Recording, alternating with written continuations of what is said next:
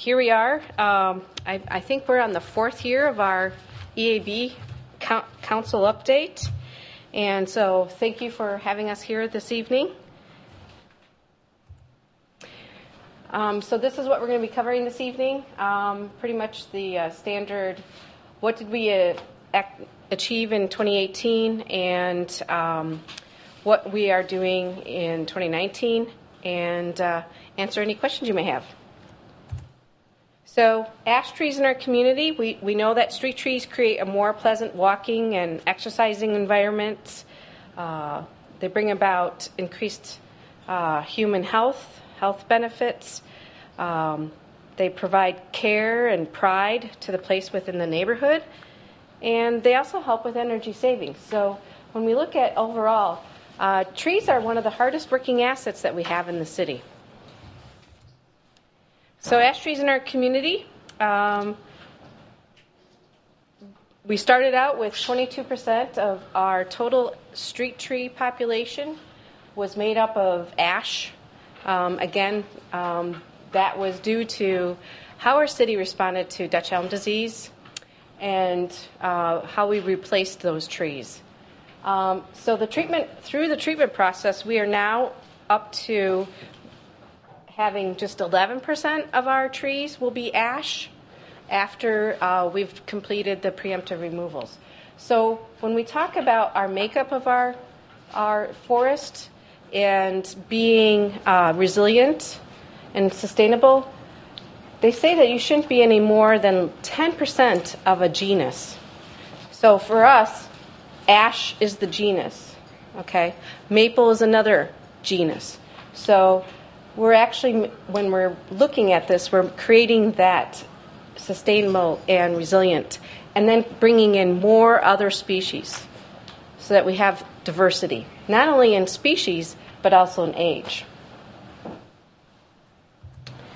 So, this is how EAB harms trees. Um, it goes through the cambium and actually uh, lives underneath the bark. And uh, I will talk to the um, weather issue that was presented, I think, a week ago in, in the newspaper. Um, but after uh, high pest pressure, uh, the trees typically would die two to four years. So, dealing with EAB, again, um, just going through, needed an integrated solution. Creating our task force, working with state agencies, and working with elected officials such as yourselves. So here is the most current EAB task force membership list. Uh, I wanted to recognize some of the task force members that are here tonight. So we do have Eric Knepp in the back, Katie Crowley, Charlie Romines, Lisa Laschinger, and Travis Martin.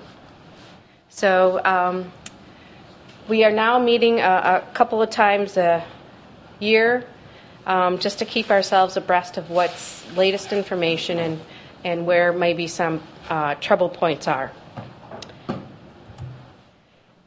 So chemical treatment, we're still on that three-year treatment cycle. We are we have made it through doing uh, two treatments per tree can follow me on that one. So uh, we have completed that, um, and we approximately have that 11,000 that is in that treatment process, which we've spoken about before. So, street tree preemptive removals, um, again, uh, we're up to uh, over 8,000 removals so far, and we have about 1,800 remaining to be removed. And later on, I'll show you where that map is and what where we're going to be working. Okay. Uh, street tree replacements. Uh, so we want to replant trees. Uh, we say three seasons, three planting seasons after the tree was removed. Um, and we plant both spring and fall. And so far, we've replaced over 4,900, just over 4,900 trees. Um, and our we're about 48% of all the tree replacements that we do or, or plantings that we do. 48% are EAB related. So, stump grubbing, streets grubs all, all, the stumps, not just the ash trees, but any sort of removal that we have along the street. And you can see their numbers right here, where they're at, uh, and what they accomplished in 2018. And then preemptive removals in parks. Um, what's new about this information is I've added information about golf, cemetery, and bike paths because those also have ash. And so we've actually started to go into some of the cemetery and along the bike path to take some ash down that we found along there. So um, you can kind of see what Parks has been able to accomplish through their efforts as part of the team. And then uh, here is an update on our park ash tree adoptions. So 13 trees came out of the adoption um, process uh, due to either storm damage. Uh, Wexford neighborhood did not renew due to the expense of the adoption, and that uh, their preference was to see more trees be replaced. And I think that's a pretty good, you know, success rate. 100 were renewed in 2018. So that I think is a very good good item. And and where were those uh, renewed? I mean, what was the location? Uh, I don't have the specific locations of where they all were. Um, we can get that information for you. So you don't know which parks? No, I don't have that detail, but okay. I, we can get that detail for you. Follow Thank up? you. Thank you. This is, the, and I should say, this is across the city.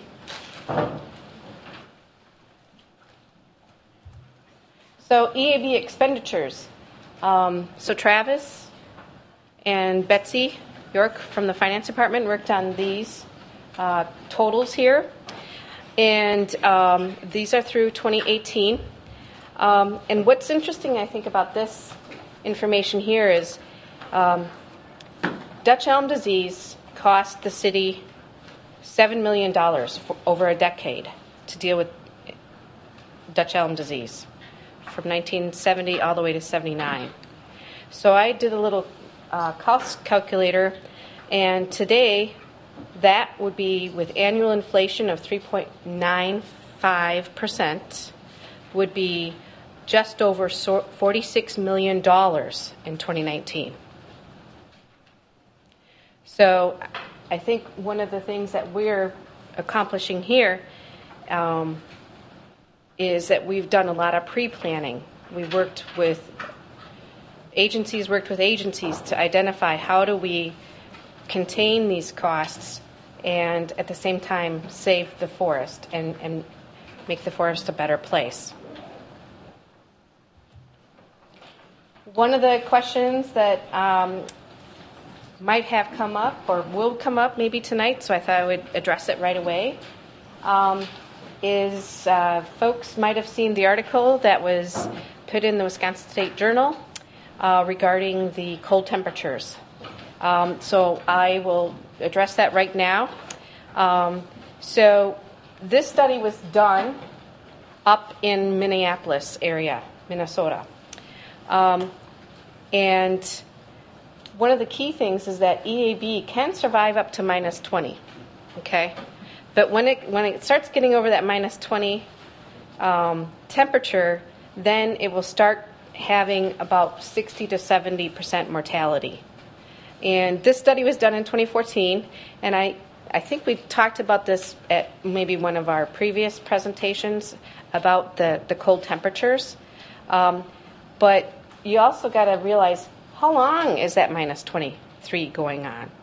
And what size of what size of tree is it? What, how big is the diameter? So a smaller tree isn't going to have as much insulation for that larvae versus something that's a little bit larger.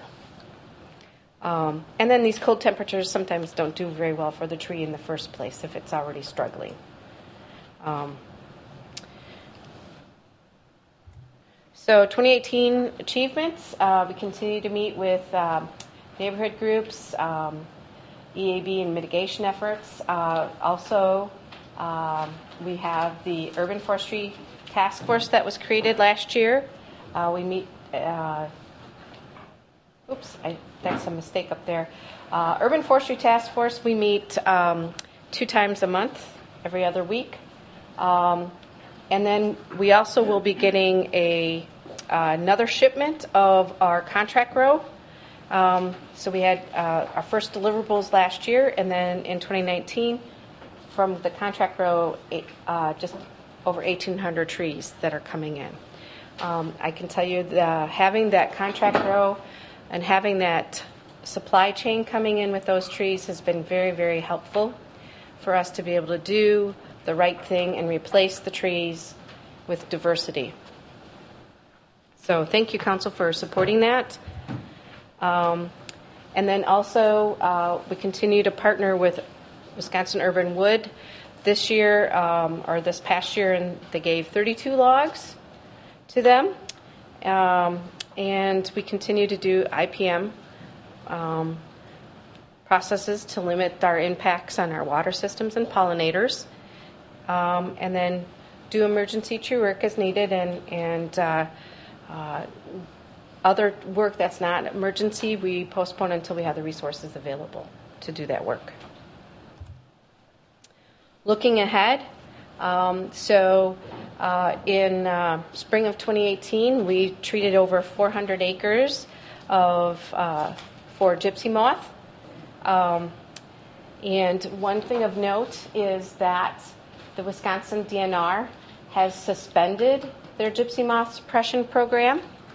Um, they suspended that and uh, received approval from the state of Wisconsin Natural Resources Board to end that.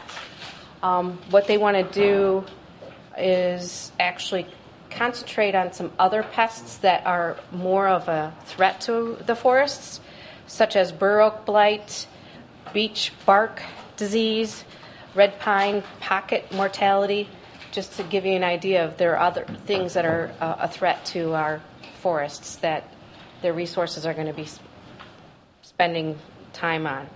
Um, so, what can property owners do in the meantime? Um, they can remove egg masses um, off the, the trunk of the tree or wherever they see the egg masses. They can scrape them off with a putty knife or a stiff brush into a container of soapy warm water, and that will drown them. Um, they can also pr- treat their own private trees with a direct injection of a pesticide, similar to what we do for uh, emerald ash borer. They would just, instead of tre- treating it like it's an ash tree, they would be doing the same process, treating their tree for the gypsy moth.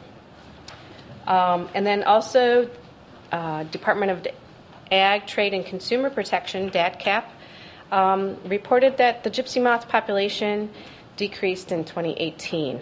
Um, so they set out traps, and um, and there was a 29% decline in that. Um, so in 2018, only two cities in the in the entire state of Wisconsin actually signed up for the DNR suppression program, and that was us and Sun Prairie. So looking ahead, again, where is that Asian longhorn beetle? Um, so it's right here down by the border of Kentucky. And there's some promising news here.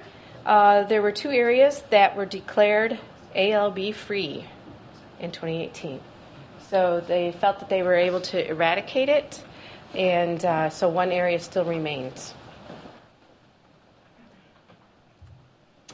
So 2019, uh, these are, this is the Alder District map, and this is where we'll be focusing our efforts this year in the areas where it's uh, like a purple or a pink. I don't know what color that looks like to you, but up in this part of the area of the city, um, which is where we originally found EAB. Um, so that's where we'll be concentrating our treatment efforts. And then this map also shows you the subsequent years out in 2020 and 2021. Okay. Uh, preemptive removal areas. So what is remaining up there um, is the areas where it looks like yellow or tan to you, maybe. Um, and so the reddish parts or orange here is where we've completed the removals. So you can see throughout the city little parts here and there. Um, and then what's still yellowish is still what we are needing to work on. Um, one thing I can say is in some of these areas, uh, the ash trees are a little bit bigger, bigger in diameter and size. Questions? And again, housekeeping, um, if you do have a question, they would like you to put your monitor on so you can be recognized.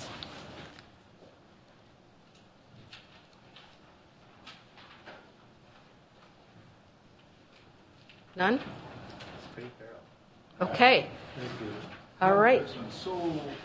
Got to put the monitor on. I, I'm not in control of Okay. that. So with the uh, weather, you said uh, the study was done 20%, but you don't know how big these trees are. Are are you able to make any assessment in the next couple of months or so as to the impact of the weather on this? No. The truth, I think, will come out in the spring um, to see if, if there was any mortality, um, how it might have affected that tree, um, if the tree already had it. Um, and I think this is not only placed into what we have in our street trees, but also on private property.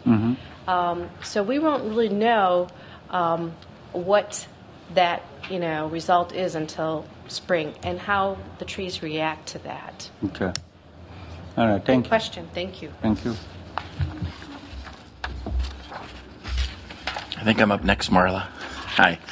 Hi, how are you? Thanks for the annual update. I appreciate it. Thanks for being here. So I apologize. I had a meeting uh, right before this that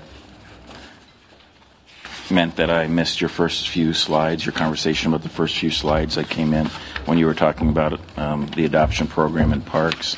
I wanted to ask you on the slides prior to that one, one, one slide that stuck out to me when I when I was reviewing this is the one about park ash trees. If you could maybe place that back on the screen. Sure. And I realize that the forestry section does not have responsibility in the parks. So maybe if Lisa or Eric would be better at responding to my question, that would be fine too. When you're looking for No, uh, before adoptions, right? That one. this one? Right.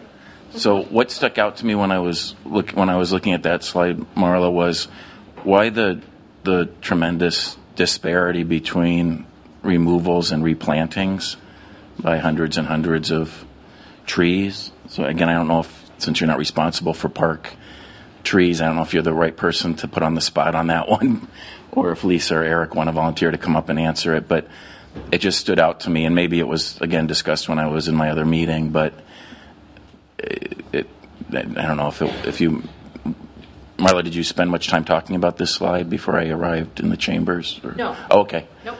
This is Hi, Lisa. fresh. Thank you for being here. You're welcome. For our City Channel viewing audience, maybe you should identify yourself. I'm Lisa Laschinger, Assistant Park Superintendent. Thank you. Um, so, part of the reason for the disparities, disparities in the numbers is that a lot of the ash that are um, inventoried for removal within the, the parks may be volunteer ash trees that we aren't necessarily looking to replace. Um, so that's where some of the discrepancy comes from. For others, we've removed a large number of ash trees from the golf courses, and part of our, our planning responsibility right now is figuring out exactly how many of those ash trees we're going to replace and where we're going to replace them. There have been instances where um, Odana, for example, along hole number two, instead of replacing 40 ash trees, we installed almost an acre of prairie area.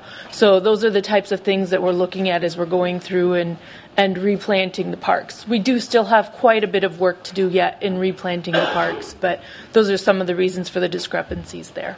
Okay. So would, would you say that a main reason why there's such a fall off in the number is it, it are- is largely reflective of golf courses or, as opposed to actual parks or for that matter, Forest Hills? Some of them, uh, some of it is from golf courses. I would say a huge a large percentage of it. Another percentage is of the volunteer trees. So we may have gone into a, a NOMO area that's close to an athletic field and cut out some volunteer trees and and logged that as an ash removal, but it's not necessarily one that we would look to replace. Um, we haven't started replanting in the cemetery quite yet, so that that's Oh, okay. also one of the discrep- discrepancies. Is there an actual plan for replacements in the parks where you've, like, east versus west versus central parks? Are you, is it pretty evenly distributed, would you say, or, or not I at this point? say it's pretty evenly distributed. We work very close with the parks planning staff to determine, our, our ops staff work directly with the planning staff to determine the location so that it doesn't conflict with uh, a field space or a future playground uh, renovation. So we work very closely with them, and it is pretty evenly distributed across the city. Though the park arborist work started on the east side, and it's mostly been completed on the east side. They're still finishing on the west, so there's a little bit of a difference there, but not a huge difference. Thank you. I wanted to ask your opinion too, if you have any thoughts on the um, park uh, adopt tree program. So, and that's when I was able to, to get to the meeting was when Marla was was saying that she thought that the renewals were a really good rate. When I first looked at the slide, I thought the opposite. Uh, so, do you have any thoughts, or Marla, if you wanted to say more about? And I know it's the next slide, but thank you for advancing there could you explain, and again, I apologize that I walked in uh, when you were going through this slide, Marla, but Sorry. yeah, the next one. uh, thank you. Uh, did, number one, does this mean that that if the adoptions aren't renewed, that that eventually parks will remove those Correct. ash trees? Um, as, as Marla had had indicated, And I apologize again that I walked in when you were on this slide, Marla. So. That's okay. We didn't spend a ton of time on it. Okay. Uh, Wexford is one of the parks that's been identified as um, one that chose not to readopt the tree because they preferred to have the resources put into replanting as opposed to using the money to, to inject the tree another time. Um, so the number 244 is the number of total trees injected in the across the city. Or, I'm sorry, not injected, adopted across the city. So some of those trees were adopted in 2014. Some of them were adopted as late as last year. And when the inject, injection has to happen every three years, that's part of the reason why it's spread out. We're just getting to the point where we're needing to readopt the trees. So 18 was the first year for some of them to be readopted. Others are good and may come up for adoption this year. But I can't tell you off the top of my head exactly which which parks were readopted this year. But it seems that Wexford is the only one where it's not been readopted. Mm-hmm. So what you're saying is because it, the injection schedule is the treatment schedule is over three years that we shouldn't be alarmed by what on the surface seems like a low renewal rate because, for example, the ones on the Isthmus and Central Park area, those aren't up for reapplication yet. No, I do not believe that those are up for reapplication yet. I think those happened in 17. Yeah. And those were renewed. Thank you. Uh, Alderperson Zellers just informed me that some in, in the second Aldermanic district were up for for retreatment and they were readopted Yeah, we by the had a number neighborhood. at James Madison and at Reynolds Park, and those And probably were up. Yeah, but the ones perhaps in Brittingham Park weren't up for, for example, the ones orchest- organized by Pete Ostlind and Capitol Neighborhoods. Those likely aren't up for. Yes, I know exactly which trees you're referring to. I know but because you worked hard on that. Yeah, I Thank don't you. recall exactly which year those were originally adopted, but it would be a three-year cycle. Okay, great. Thank, thank you very much, Lisa. I appreciate it. I think the other questions I had were for Marla, so thanks very much, Lisa. Yes, you're welcome. And then, thanks for, you know my interest in this. I'm sorry I'm peppering you with questions here, Marla. Do you have a similar statistics like this park ash tree, one that, that is for street trees that forestry section's responsible for? Uh, as, as to what we did each year. Yeah, Um, so last year I did have it organized. because I know you, it wasn't in our, in the, what was on Legistar Yes. for the tonight, but I was wondering if, what we if that was accomplished deliberate. each. Yeah. Uh, yeah, we can get that. So last year I did uh, consecutive years and showed what we did in, you know, 15, 16, 17. And then, um, so then I just took that away and did an overall number. So um, if that's better for us in the future, I can make sure I try to present it that way. But I can get you that information if you're looking for the each year breakout. So, for example, on your earlier slides, when you have a dot point where it says approximately 8,630 removed thus far, that's the whole life of the program, correct? And then, and then you say in a later slide, under street tree replacements, 4,900 replaced thus far. That's over the entire life of the right, EAB of the program plan. that we're in, right? Um, implementing the mitigation plan. So that is the overall life. Um, so um, And I and I'm sorry. Go, go ahead. I'll, no, no, no. Um, so we. I can, I can um, present that information a different way and put it on our EA, uh, EAB website for forestry, so that everybody, it's available to everybody. Would that be helpful? I appreciate that. My yeah, what I was getting to in my follow up is my personal curiosity wasn't so much per year as it was the the difference in removals versus replanting. Similar to my question of Lisa regarding the parks ash trees. Sure. And sure. so, it, could could you maybe speak now generally to Yes. why it's only at half of the preemptive removals have been replanted? Sure. please. Um, so, um, if we were to, um, we, we typically plant about 3,000 trees per year. Out of those 3,000 trees per year, about 48% has been directly related to EAB replacements. Then there's other sorts of plantings that also occur at the same time. So, um, if we were all to put it all in one bucket, there's 48% for EAB. We also have um, projects uh, when a street is reconstructed, Um, that's also part of that. So when a street's reconstructed, we put in trees along those uh, project limits. We also have accessible trees. So those are in there.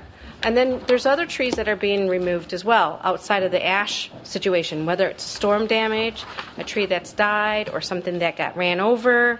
So when you add that all up, um, that's pretty much what our budget of time and trees that we're putting in. Um, if we were to 100% concentrate just on EAB replacements, there would be a delay for the other folks or the assessments or on engineering projects or a replacement in front of somebody's home that didn't have an ash tree. Maybe their maple tree died. I un- yeah, I understand that? and it's important to stress. So when you say budget, you you mean budget of time, not financial time, budget in any. yes. And you said budget of time. I just want to make sure that in Yeah. no way is it a lack of financial, Correct. you know, a, authority that we've granted you. No, it's not for no- lack of appropriation. nothing to do with financial or fiscal. Oh. It's, And- And the um, other thing I just wanted to stress, especially for folks who might be watching the, the update, is that eventually what you're saying is you would catch up, and it won't only seem like on the surface that 50% of the preemptive removals are being replaced with another species. That some by a certain year, you will it, that number will cl- that gap will close Yes. significantly. Would yes. you say? Yes. Um, you know, when we get through and going through all these preemptive removals, um, there's still going to be, you know, maybe two or three planting seasons following the last preemptive removal along the street. Um, you know, making sure that we get the stump out with our partners from the streets division, and then um, scheduling that replacement. So there, that's why, you know, we're working on this within three planting seasons. So um, it's not an instantaneous thing. There's other processes that go in it. Good clarification. Thank you. Well, thank you. I have two other quick ones, and I know our time is is getting away from us. I don't know if other colleagues had questions or not, but uh, on on gypsy moth, Yes. it was surprising to me that Sun Prairie and, and, and us were the only ones that took advantage of the DNR suppression program. From your estimation as city forester, do you believe that the DNR getting out of the business will have a adverse impact on gypsy moth eradication efforts in our community, or or is that concern on the decline, as you say, DATCAP is is saying statewide it is, and you don't think it'll really have a meaningful impact. I know that some neighborhoods like Orton Park would opt out anyway when you'd send them the letters saying we're going to begin aerial spraying unless you object. And I know in the Marquette neighborhood they've objected, and that's affected the suppression program there. But could you speak more to that? Please? Well, um, trying to predict if there would be an impact. Um, you know, gypsy moth sometimes goes in a wave of like building up in a population, and then there's other things that naturally occur that harm them. Um, they have a virus that is naturally occurring in the environment that causes them to die. There's also a um, uh, fungus that also affects them.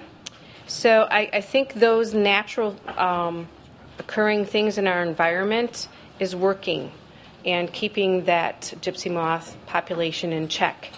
Um, so I think um, if people do have something that they find on their property, there are things that they can do to their private property um, to to combat that. If we have something in a, a park situation, um, you know, we are certainly, um, you know, going to try to scrape the egg masses off. We did that along um, some of the boulevards, like on Grove Road, some of the trees along Grove Road and the, the boulevard or the median, the islands, they had egg masses, so we scraped them off and, and got rid of them. We did that by hand. So, um, so I think there's other means, but I think it's it's being that there's a reduction. Um, I think that's very promising I agree. Thank you and for hopeful. yeah. Thank you for confirming that at least the DNR's decision you don't think will too adversely impact us here. My very last question, I promised, I just wanted to ask you about, and Lisa can jump in if she she has anything to add to on this one. Is just uh, a sneak peek at the urban forestry task force discussions and their recommendations, which I know are forthcoming to us policymakers in the near future. I haven't been following their deliberations, I'll admit, like I should have probably. Uh, but could could you just speak to the that, that aspect of their conversation and work that might relate to your formal EAB plan? Are they are they talking about recommendations that would have a, um, a real um, potential impact for the EAB plan in terms of like the types of species that you've been replacing the ash removals with, that sort of thing? Is there either one of you wish to comment on that and share, give a sneak peek to the urban forestry task force recommendations and their report? There hasn't been a lot of discussion directly related to EAB because it's pretty well accepted that the plan was thoroughly reviewed and vetted, and seven city city committees had approved that. So that's not really been something that's been discussed with the task force.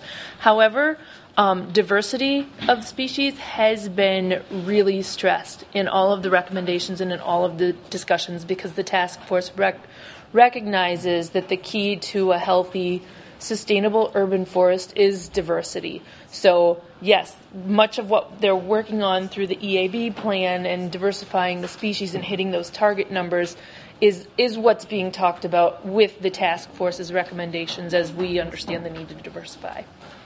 And specifically, any in the issue of canopy trees, I know that that's caused a lot of hand wringing, at least amongst um, stakeholders in the isthmus area about you know that the replacements are are, are in, in, terms of overhead utility wires are are not going to be canopy trees. Does it does a task force re, at least ten, draft report? I think they have a draft report that they're still working on. Does that talk about the dilemma we have with the conflict with the overhead utility wires and canopy replacement trees? Okay. So there has been discussion around undergrounding, and that could potentially be one of the recommendations coming from the task force. The specifics of it, I'm not. I can't speak to the specifics of that recommendation, but that has been something that's been one of the one of the um, priorities of the task force is figuring out how we do more undergrounding so that we can encourage the the, the larger canopy trees. Um, as far as uh, planting the smaller statue trees, we still as forestry professionals, there's definitely still a need to plant the right tree in the right location. So that still continues to be our focus within operations, and that's something that's been assessed as the task force has been their work. So that's one of the um, some recommendations have centered around undergrounding and selecting the right tree for the right location, and how you might be able to better improve site conditions so that you can plant larger trees. Very good. Is there anything you want to add, Marla, on that? Well, and, and I think you're aware of, um, Lisa captured that correctly and, and accurately to where we are. Um, and, you know, I think you can attest to uh, making sure that those site conditions are there for that tree to live longer and actually contribute to our city. Um, so how are we making that happen? I think that's a, one of the big components, um, not only from when a, a reconstruction might take place in the city, but also all the way out to uh, looking at when there's new development coming into the city. How do we make that uh, new part of the city sustainable for trees in the future as well? So, um, looking for those options and those opportunities um, and where can we make it happen? Thank you. I appreciate your res- your responses very much. Thank you both. Thank you. Not sure if there are other questions or not, but thank you again.